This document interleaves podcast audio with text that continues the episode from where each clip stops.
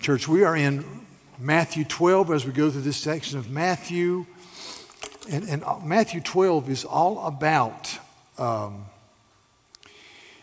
Christ's conflict with the Pharisees. Uh, the Pharisees were the purity party of Israel who said, We are going to push against the Roman yoke, and we are going to have all of these laws that we're going to layer around the law of Moses to show people that we're really, really serious.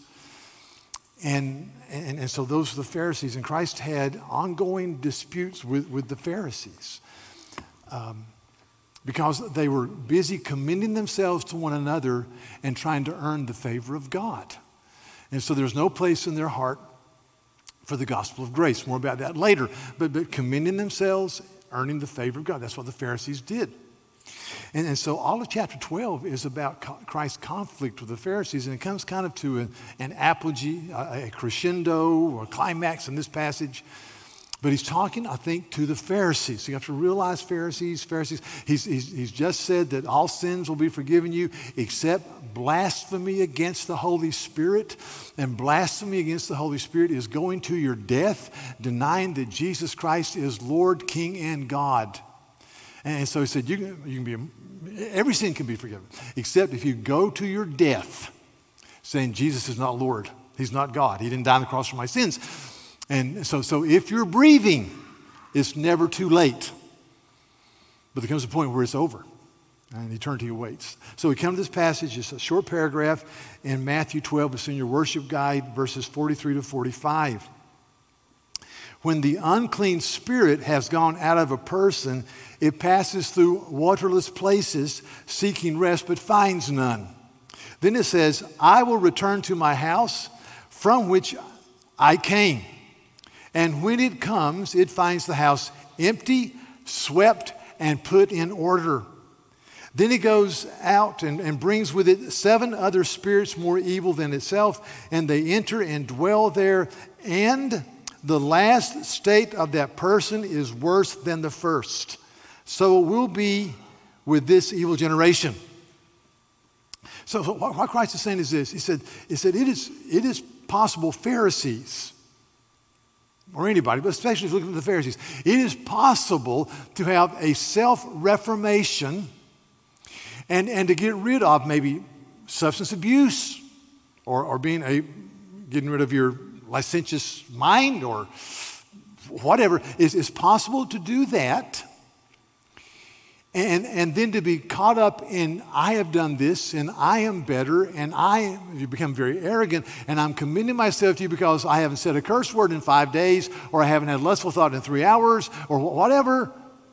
And then you're trying to earn the favor of God. And if that happens, it's like a man who has one demon who leaves, goes in waterless places, gets seven of his buddies, and comes back to an orderly home and infests it. The, the re-infestation of the demonic.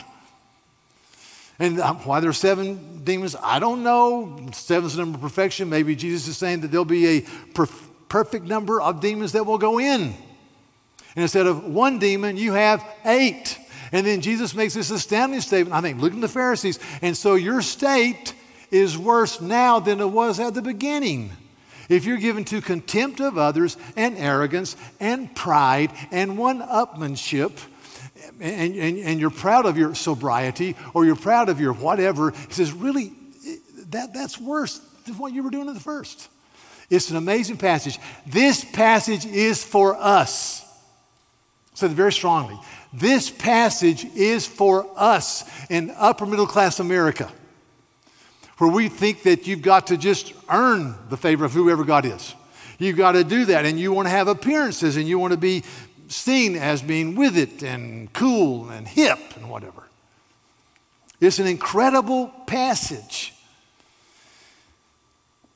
He's saying there are graver evils, Pharisees, than what you've been involved in the past. The graver evils are arrogance and pride and one-upmanship and thinking that you can earn your way in God's favor. Instead of one demon, you've got eight. So when Christ is talking about the Pharisees, the kind of the, the text in the Bible about the Pharisees is Matthew 23, and, he says, he says, you know, when the Pharisees sit in Moses' seat in the temple, we believe there's a there's literally a seat in the temple in those days where people would sit down and read from one of the first five books of the Old Testament. And so Christ says when, when the Pharisees and scribes sit in Moses' seat, so practice and observe whatever they tell you because they're reading the Bible from Moses' seat. But not what they do, for they preach, but they do not practice. They, they, they, don't practice. They preach, but they don't practice. So I'm going to give you some marks of a Pharisee and then take four principles from the text. So the first mark of a Pharisee, as we've seen, is that the Pharisees were offended by the gospel of grace. They couldn't hear the incredibly beautiful words of the last part of Matthew 11, where Jesus says, Come to me, all you are weary and heavy laden, and I will give you rest. Take my yoke upon you and learn from me. And the Pharisee said, Stop.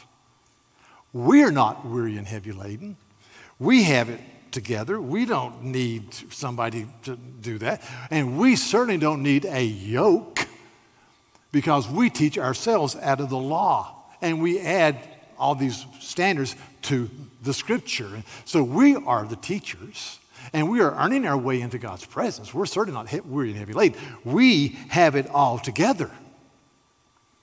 So they, they were offended by the gospel of grace. And this is the one who says in Matthew 12, one greater than the temple walks among you. In other words, the temple worship is fulfilled in Jesus. He says, I am the Lord of the Sabbath. He says, one greater than the prophet Jonah walks among you.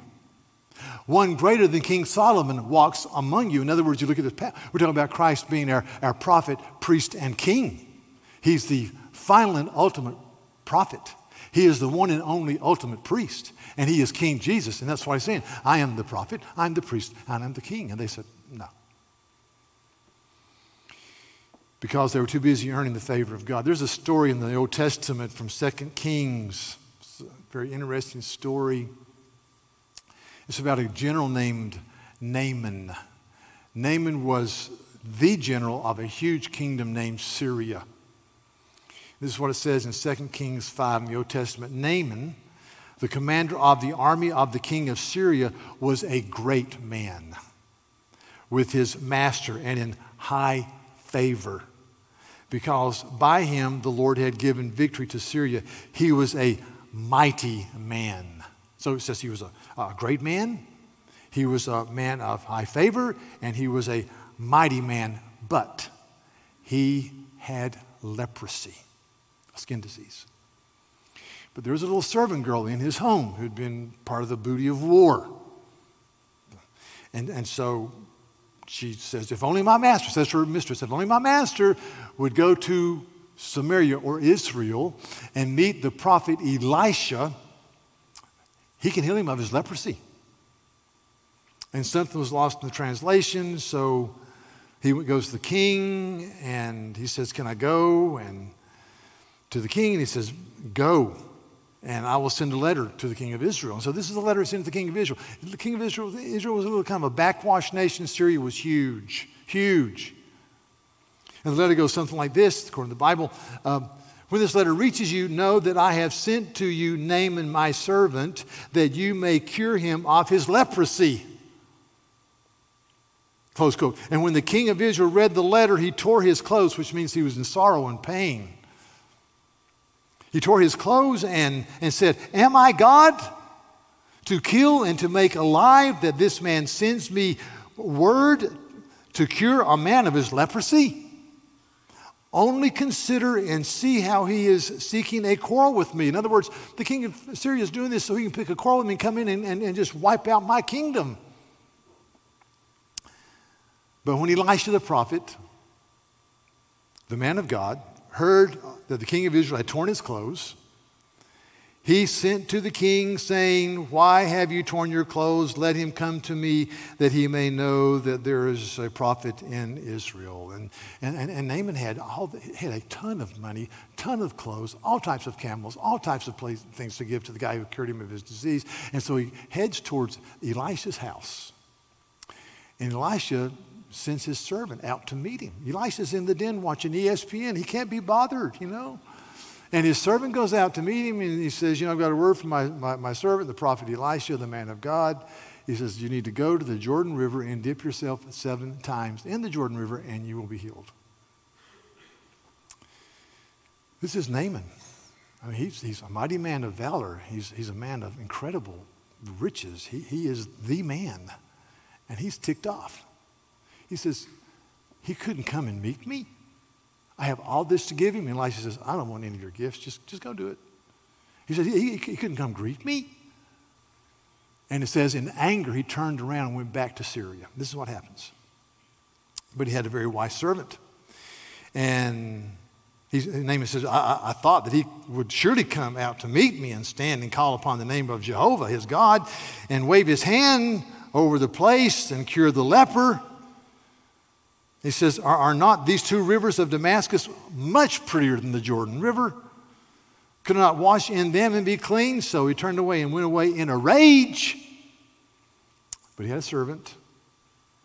Some servants came to him and said, You know, my father, it's a great word the prophet has spoken to you. Will you not do it? As he's actually said to you, wash and be clean. So he went down, dipped himself seven times in the Jordan, according to the word of the man of God, and his flesh was restored like the flesh of a little baby. He was clean. And he became a follower of the living God whose name is Jehovah and part of the covenant community. And I, I read that and I think, you know, the, the, the God, you'll, you'll never, ever, ever, ever get the gospel until you realize you can't earn your way into God's favor. You'll never get the gospel until you cry out loud, I am weary and heavy laden. You'll never get it. There's a poem that we celebrate in our culture. Many students have to memorize it by a guy named William, William Ernest Henley, and you know the poem. And, and William Ernest Henley had a, a rough life. He had uh, tuberculosis, he lost a leg, he had a wonderful child he loved, and the child died. And, and, and he was a very gifted man, but he wrote a, a poem entitled Invictus. And, and, Invictus is a poem, really, it's the poem of the Pharisee. It's the poem of the Pharisee. Out of the night that covers me, black as a pit from pole to pole, I think whatever God's may be for my unconquerable soul. And then he says this It matters not how straight the gate, which the Bible, Jesus says the gate is narrow. It matters not how straight the gate, how charged with punishment the scroll. I am the master of my fate. I am the captain of my soul. Now, we memorized that poem and we quote it with great favor, and it is the poem of a Pharisee. And if that's your poem, you will never, ever get the gospel of grace. This is the second point about the Pharisees is, that they loved appearances. They, they just loved. Matthew 23 is the chapter I said earlier on, on the Pharisees. Listen to these verses. This is verses 5 and 6. Uh, Jesus says, They do all their deeds to be seen by others, for they make their, their phylacteries broad. Here's a phylactery, if I can pull it up. See, the phylactery is a leather box on your forehead that had scripture in it or promises from God in it, and you carried it with you to show you're serious about the scripture. And, and Jesus, I think, in, in being humorous, says they don't have these little boxes, they have these things here. It looks like a, you know, a, a, a bumper on a car, basically. So they, they make their phylacteries uh, broad and their fringes, which symbolize prayer, their fringes were long. And they loved the place of honor at feasts and the best seats in the synagogue and greetings in the marketplaces. They loved to be seen of men. Verse 27, chapter 23 Woe to you, scribes and Pharisees, hypocrites, for you are like whitewashed tombs, which outwardly appear beautiful, but within are full of dead people's bones and all uncleanness. So you also outwardly appear righteous to others but within you are full of hypocrisy and, and, and lawlessness. They, they loved appearances, they loved to be seen of men. Point three, very quickly, they, they always activated their inner lawyer.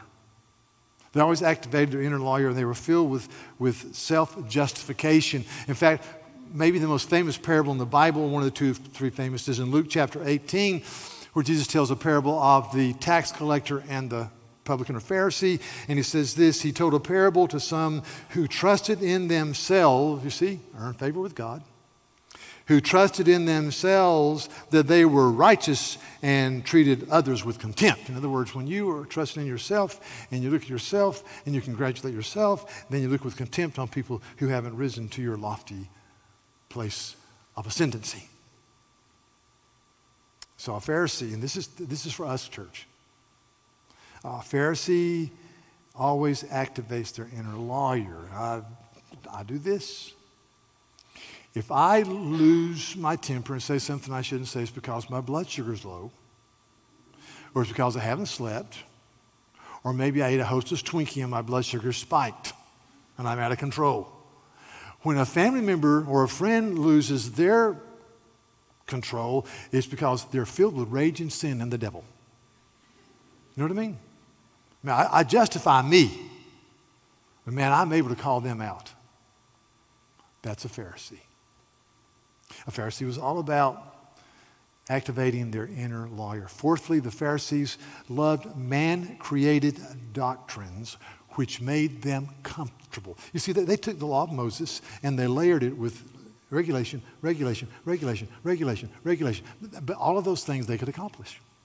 It, it makes them, everybody a pain to be around, but, but there, there's something they could do.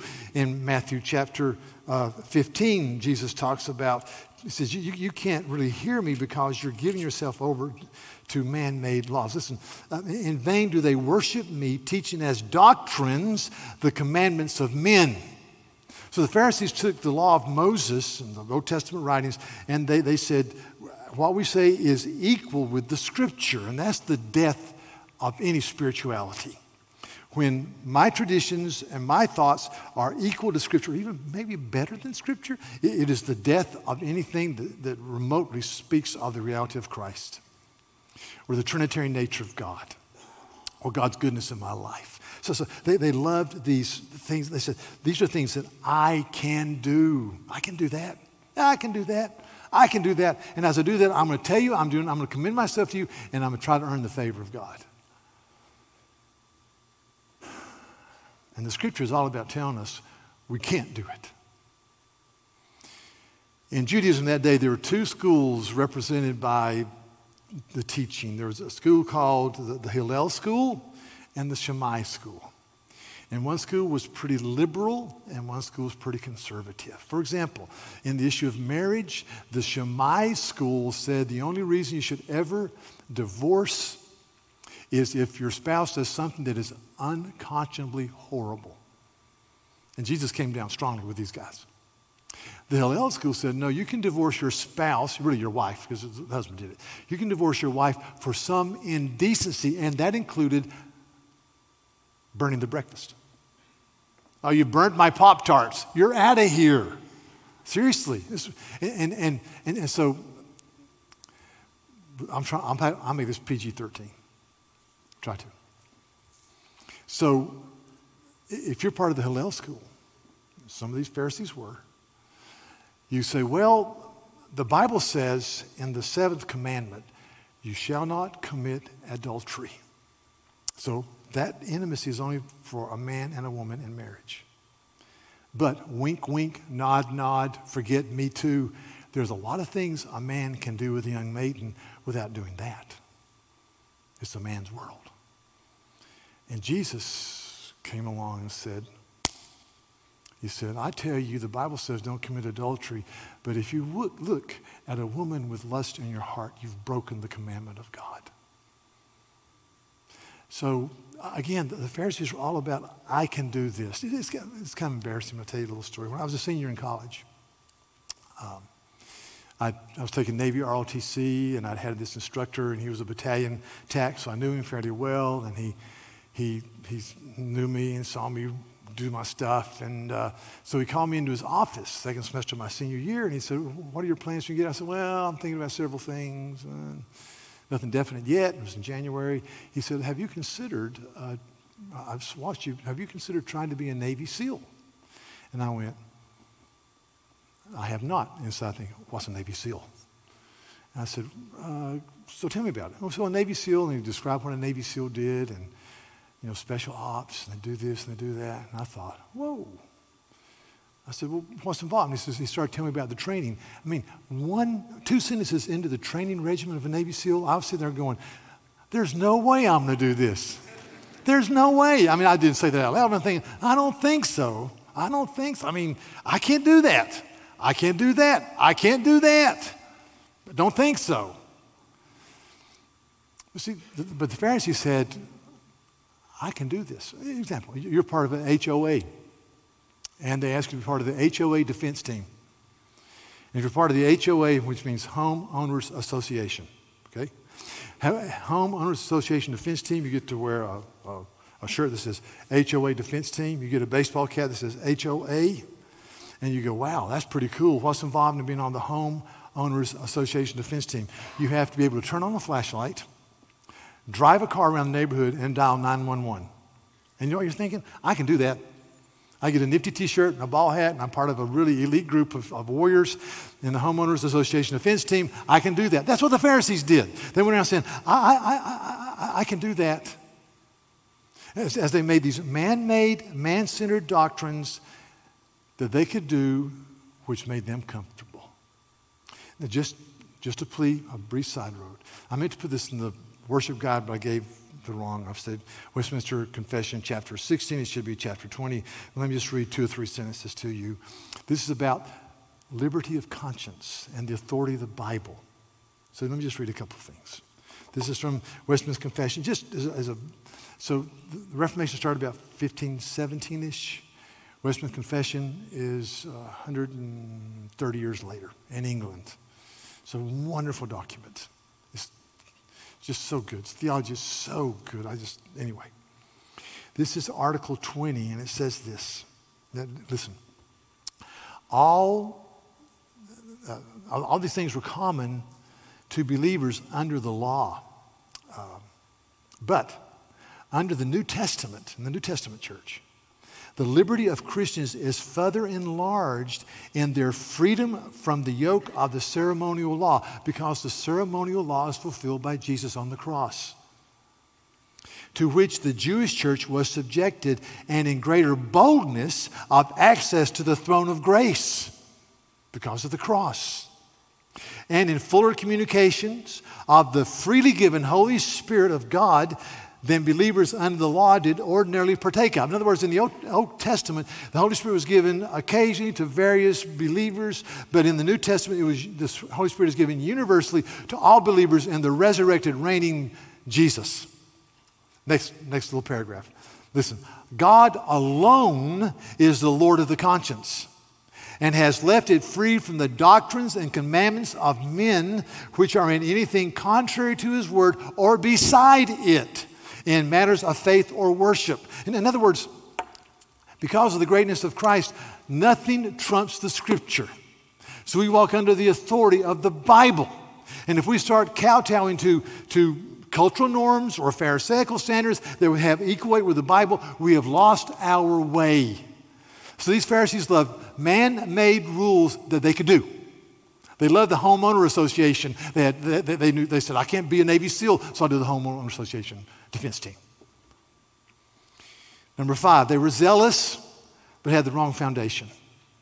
Again, Matthew 23, verse 15, Jesus says this. He says uh, about their, their, zeal Woe to you, scribes and Pharisees, hypocrites, for you. You travel across uh, sea and land to make a single person your convert, and when he becomes a convert, you make him twice as much a child of hell as yourselves. That's a strong statement. In other words, you, you so confuse him and so turn upside down any concept of grace that he thinks he's got to earn the favor of God and he commends himself to other people. It's a horrible foundation. See, the, the, the Pharisees, listen, they were zealous. I hear people say frequently about them, well, they, they, they, they're so sincere Listen, if you start at the wrong place, you can't get right. If you start with the wrong foundation, you can't get right. There's only one foundation, and that's Jesus Christ and Him crucified. When I lived in Asia, I was uh, able to see this twice. It's a festival called Thaipusam. It's a Hindu festival. Uh, it's just really etched in my brain. But in, in the Hindu this festival, you'd say to a Hindu deity, if you allow me to pass my secondary exams and go to college in Singapore, then, then I will do Thaipusam. Or if you allow my child to be healthy, then I'll go through Thaipusam. Or if you allow me to find a, a spouse, I'll go through Thaipusam. And Thaipusam, they, they would take uh, rods as big as my index finger and plunge it through their cheeks. They take fish hooks and plunge into their skin with lemons hanging off the end. They would take things and put in their back. And they, of course, they'd be heavily drug induced in a stupor, and people would stand around and chant, and they would do a kind of a dance around as they pulled the rods down uh, because it was, it was earning the favor of God or payback time. Listen, if you start at the wrong place, you can't get it right. Uh, every, every time I'm out and I see these very zealous guys on bicycles with white shirts and a slender black tie, and they're from the Mormon group, church, and they're on a, two year mission, and I think these are, are wonderful neighbors and they're great patriotic Americans and they make good senators. I think of Harry Reid, Mormon. I think of Mitt Romney, Mormon. I think of Mike Lee, Mormon. I mean, really fine men. But, but make no mistake about it, they're trying to earn the favor of God. There's no concept of grace. And, and so I'm telling you, if you start wrong, you cannot get it right. You start with Christ and Him crucified. All right, now, four quick points from the text. Number one, the house was not owned by God. We can be reasonably cleaned up and worse off now than at the beginning. So, whilst worse off now than at the beginning. There's a couple of quotes here by C.S. Lewis from a book that I'll close with, but Mere Christianity. And he says this in this chapter on pride. He says, according to Christian teachers that the, the essential vice, the utmost evil is pride. Unchastity or sexual immorality, anger, greed, drunkenness, and all of that are mere flea bites. Now you think about that. I think he's right. In comparison, it was through pride that the devil became the devil. Pride leads to every other vice. It is the complete anti God state of mind. And pride is always one upmanship, just looking down on people. And then he says the next quote, I'll just paraphrase it, that, that, that, that, the devil laughs at our desire to be brave or loyal. He's glad to let us be brave and loyal if he can just make us proud. It's like the devil is willing to see us cured of the common cold if he can give us incurable cancer. Now, that's a strong statement. But, but Jesus says the same thing here. The house was cleaned up, but, but there's nothing there. So eight demons came in instead of one. So I look at this and I ask myself, I ask you, are you tasting the goodness of Christ in such a way that you are, are, are, are desiring for Jesus to be the Lord of your life? Are you tasting the goodness of Christ? There's a couple of quotes here. by a guy named John Owen, my favorite Puritan, died in 1688. Okay, he, he says this. There's two quotes. The absence of Christ will indeed make it night dark as darkness itself in the midst of all other glowing consolations. Now, if that's right, he says you, can have success and you can have health and you can have this, you can have this, but if you, if you are a follower of Christ, you have the Holy Spirit, and you're not testing, testing the sweetness and the goodness of Christ, those other things have lost their allure. And then he says this when a soul prays and meditates, searches and the, the, the, promises of the scripture in private, and, and when it with earnestness and diligence attend to all the ordinances of public worship or the Lord's Supper, just to get a glimpse of the face of Jesus Christ, and this is done in vain, it is a sad condition. And, no one says you go through praying and reading and worship and, and, and you just want to get a glimpse of the face of Jesus. But if you don't get it, it's just sad. And then I, I step back and I say, Am I tasting the goodness of Christ? Is the house of my life filled with worship and filled with the glory of Christ and filled with crying out, Holy Spirit, change me? Number two, the, the Pharisees allowed arrogance to move in. arrogance, one upmanship, commending yourselves to one another, earning the favor of God. A friend told me this the other day. So I was with a, a guy and we were laughing, and I told him, I said, You're a very kind, gracious person. And he said, Listen, they were driving down the road, and as they're driving down the road, as he said that, a bug hit the windshield. Splat. And he said, Really, overstatement. He said, In reality, I am bug splatter on the windshield of life, but the Father loves me through Jesus. I thought, eh, it's pretty good. Pretty good, to be honest with you. See, the, the Pharisees were in love with earning the favor of God. They didn't get the gospel. This passage is for us. Your hearts are spring loaded to think like a Pharisee. Number three, incredible statement. Their final condition is worse than it was at the beginning. Yeah, you can get rid of substance abuse. Yeah, you can get rid of this, you can get rid of that. But I'm replace it, replace it with emptiness and arrogance and one-upmanship. When I was uh, a little boy, I went to church every Sunday, a non Bible believing church filled with sweet people, didn't hear the gospel.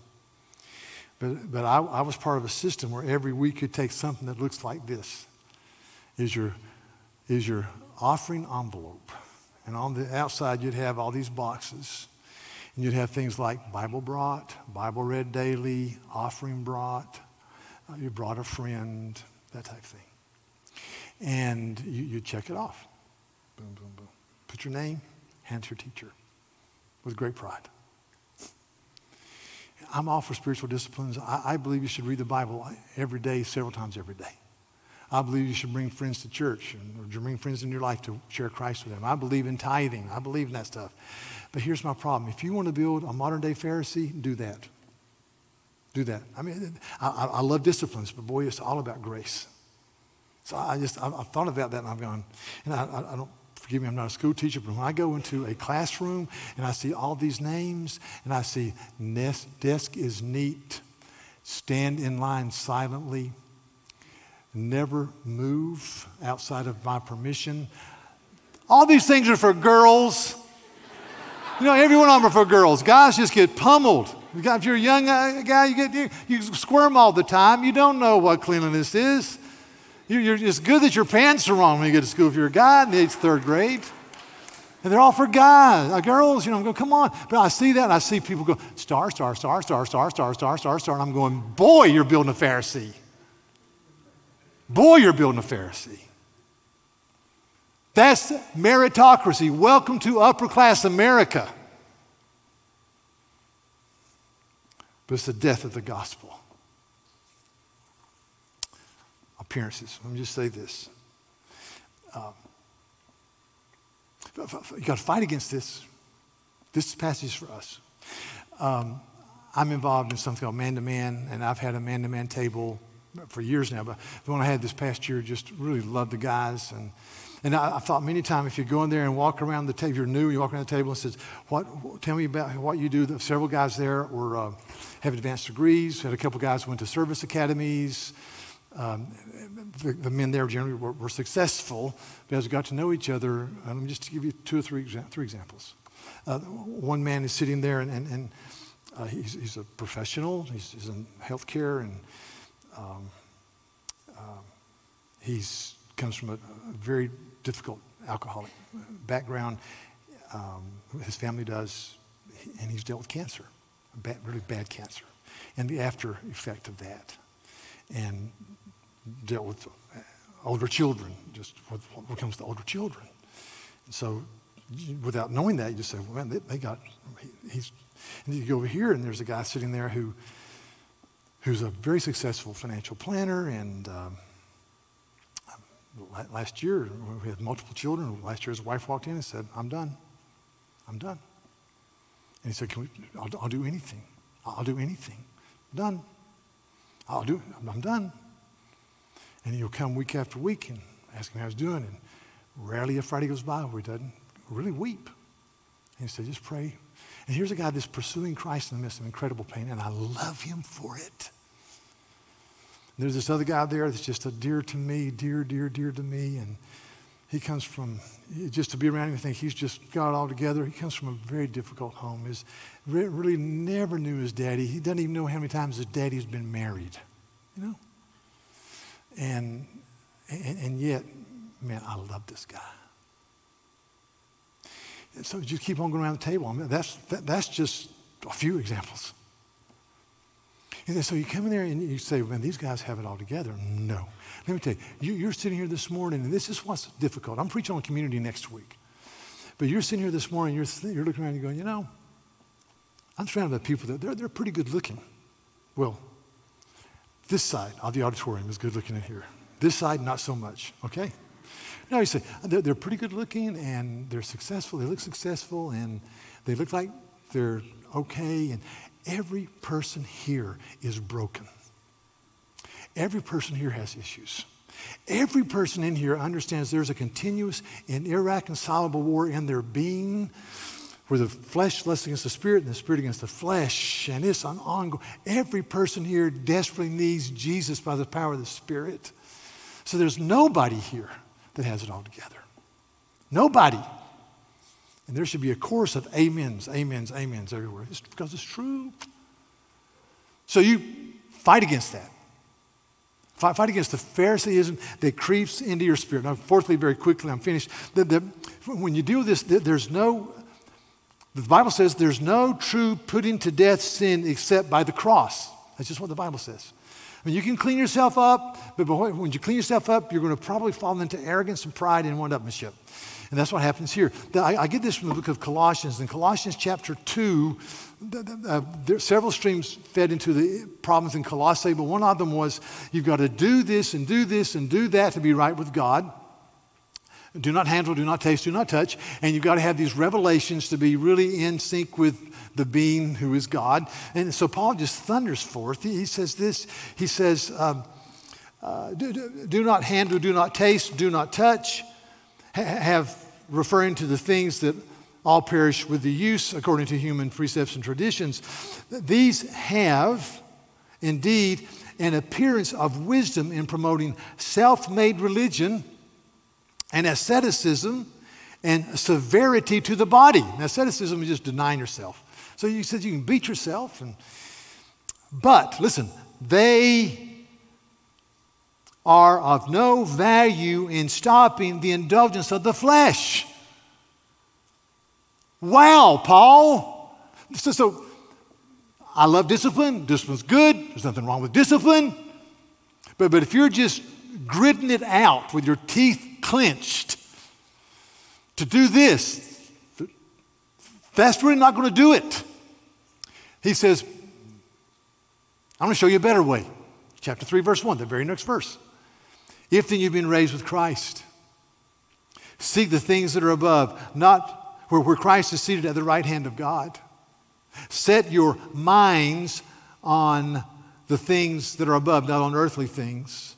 For you died, and your life is now hidden with Christ in God. When Christ, who is your life, appears, then you will also appear with him in glory. Paul says, if you really want to walk in freedom and you want to put sin to death, you be a worshiper who's broken and who's hungry and desperate for the touch of God and you lay yourself out and you say, God, I, I, plead with you to give me the Holy Spirit. I plead with you to change my inclinations and my passions and where I go. I plead that you take away the, the silliness of upper middle class America that deals with how many stars you have on your chart or how many pairs of shoes you have in your closet or how many guns you have in your hunting case. Or what my handicap is, or what my. T- may I be done with that? I need you. So listen, church, this passage is for America. Let me read, I'll close with this. This is just from Mere Christianity. This book's falling apart because I got it when I was 22 years old. I can't part with it because I've got an underline. Now, this is going to be a paragraph, but listen, this is really good stuff. And we're, we're closed with this. Lewis says the point is this God wants you to know Him, He wants to give you Himself.